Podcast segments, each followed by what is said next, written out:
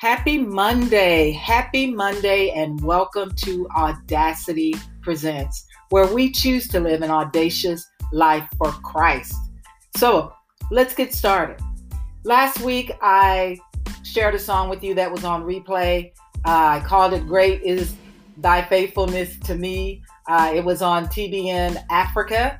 And shout out to my friend Dana that called and gave me the real name of the song and the real uh, group that sings it. Love you, Dana. Thank you. The name of the song is Promises, and it is by Maverick City. But you still may have found it under who I thought was singing the song, but it was on TBN Africa on Facebook. So the song is called Promises by Maverick City. So, what's on my replay uh, last week?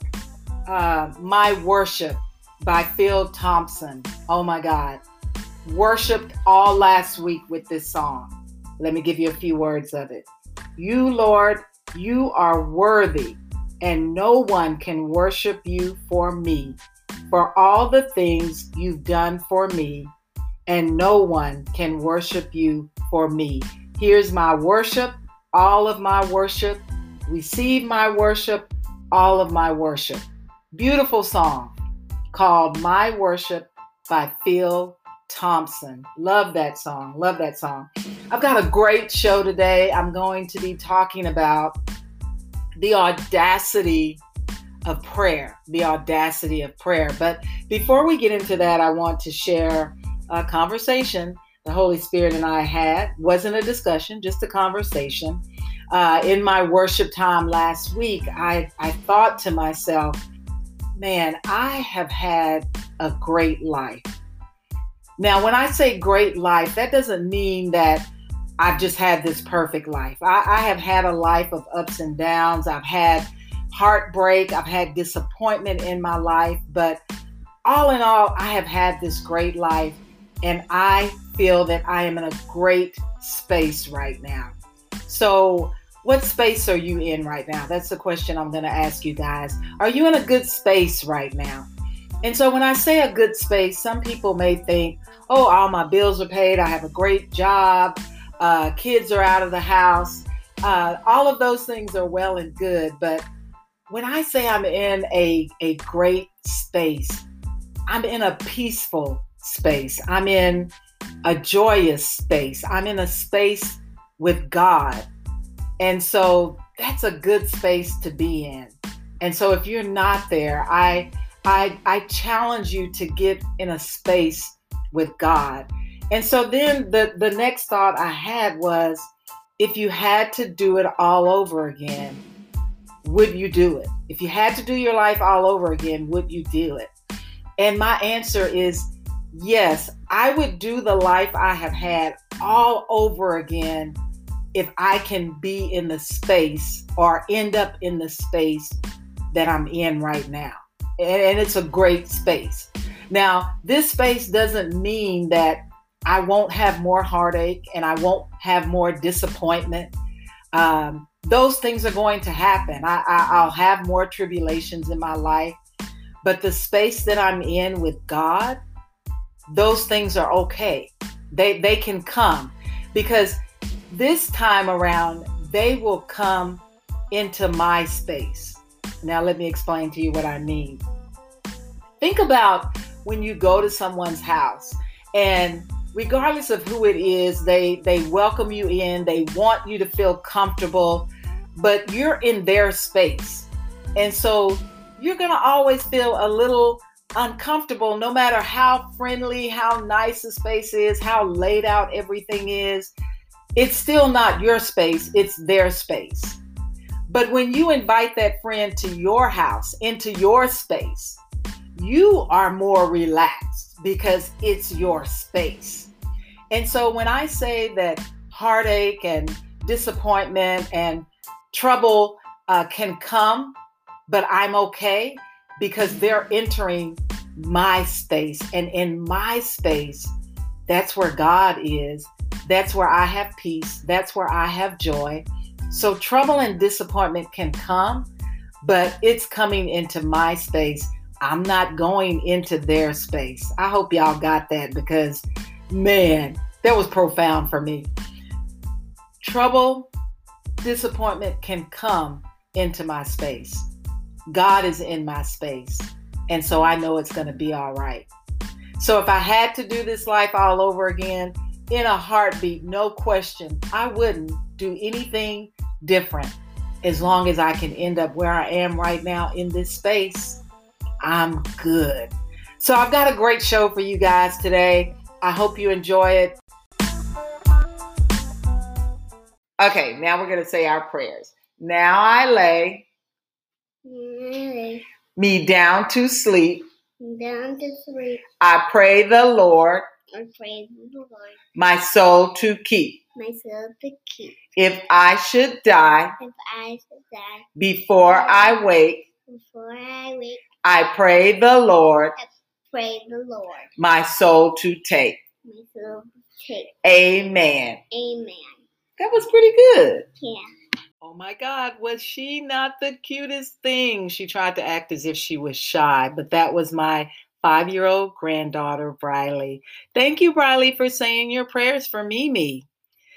This was probably the first prayer you learned as a child, or maybe it was the first prayer that you taught your child at the age of two or three. It was really cute to see your little one recite this prayer on their knees at bedtime. It's so cute. But now that they're 10, now that they're 13, now that they're 16, is your 16 year old down on his knees saying, Now I lay me down to sleep. I pray the Lord my soul to keep. Really? Is he? Is she? Have you updated their prayer? Have you spent time teaching them how to pray? As they grow up, so should their prayer. But how do you teach an older child, a, a non believer, or someone who has never prayed to God, how to pray? it, it's more than just directing them to Matthew 6 9. And I know that, that is that's the Lord's prayer. When we don't know how, this is how we should model our prayer. And Jesus gave the disciples this prayer to model. But if you send a 16 year old to Matthew 6 9 to model that prayer, do they understand what that prayer really means? I, I think it's important to start off with the essential elements of prayer. And if you Google this online, I, I, think it's called the five finger method where they hold up their hand, not the five finger discount. We're not talking about that. We're talking about the five finger method to praying. So let's walk through it. First finger, the thumb, is praise. Give God praise. Every prayer should start with praising our Creator. If you want to know what to praise God for, Take a look in Genesis 1. Just the fact that he created and all of it was good is enough to praise him for. God, the creator of heaven and earth, God who created all living things, God who created man. Give God praise. That's the first thing as part of our prayer we should start off with is to give our creator praise. Next, thanksgiving we often think that we should thank God for the big things in life. Thank you for my house. Thank you for my car. But just the fact that you opened your eyes, that you have breath, that you can put one foot in front of the other is a great place to start when it comes to giving thanks. So we're going to give God praise. We're going to give God thanks. And then next, some people use the term intercessory. The third element of a prayer is intercessory. Don't be afraid of this big word. All it means is to pray for somebody else. Many think it's a big word, but it just means to pray for others. As I just said, children can pray for their friends, your teenagers can pray for their parents. When your mother says, You are getting on my nerve, that's a good place to start. Lord, help me to not get on my mother's nerves. Please give my mother peace. Pray for other people. You need to learn this life is not just about you. It is about other people and being considerate of other people and lifting other people up in our prayers. The fourth finger is confession. Okay, let's break that down. You know you bad. We are all sinners. So we need to ask God for forgiveness. Okay, you may think that I haven't done anything. Just the fact that you think you haven't done anything is a reason that you need to ask God for forgiveness because you are thinking that you are perfect and you are not. Uh, you may have had a thought about someone. Somebody may have cut you off on the freeway. We need to ask God for forgiveness for any negative thoughts we may have had or anything hurtful we may have said to someone let's ask God for forgiveness. So we've got praise, we've got thanksgiving, we've got intercessory, which is praying for others, we've got confession, which means just asking God for forgiveness. And then next is petition. That's the last step. And petition. In life, people start a petition because there is something that they want. This is the same thing, but it's a petition to God. What is it that you need or want from God? That should be the last thing of your prayer. Scripture tells us he will supply our needs in Philippians 4:19. You can make your request known to him, but remember, just because you ask does not mean he will always give you what you ask for. God knows what's best for us.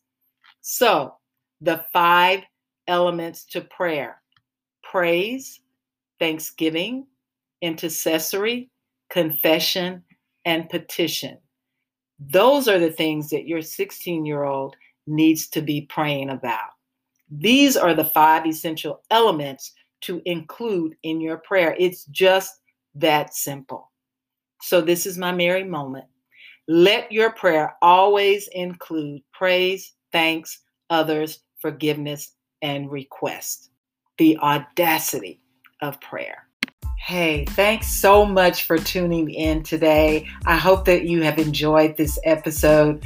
Remember, Christ died for you, was resurrected for you, is coming back for you, all because he loves you. Now, all you have to do is confess, believe, and trust in him. You guys have a great week. I will see you next Monday.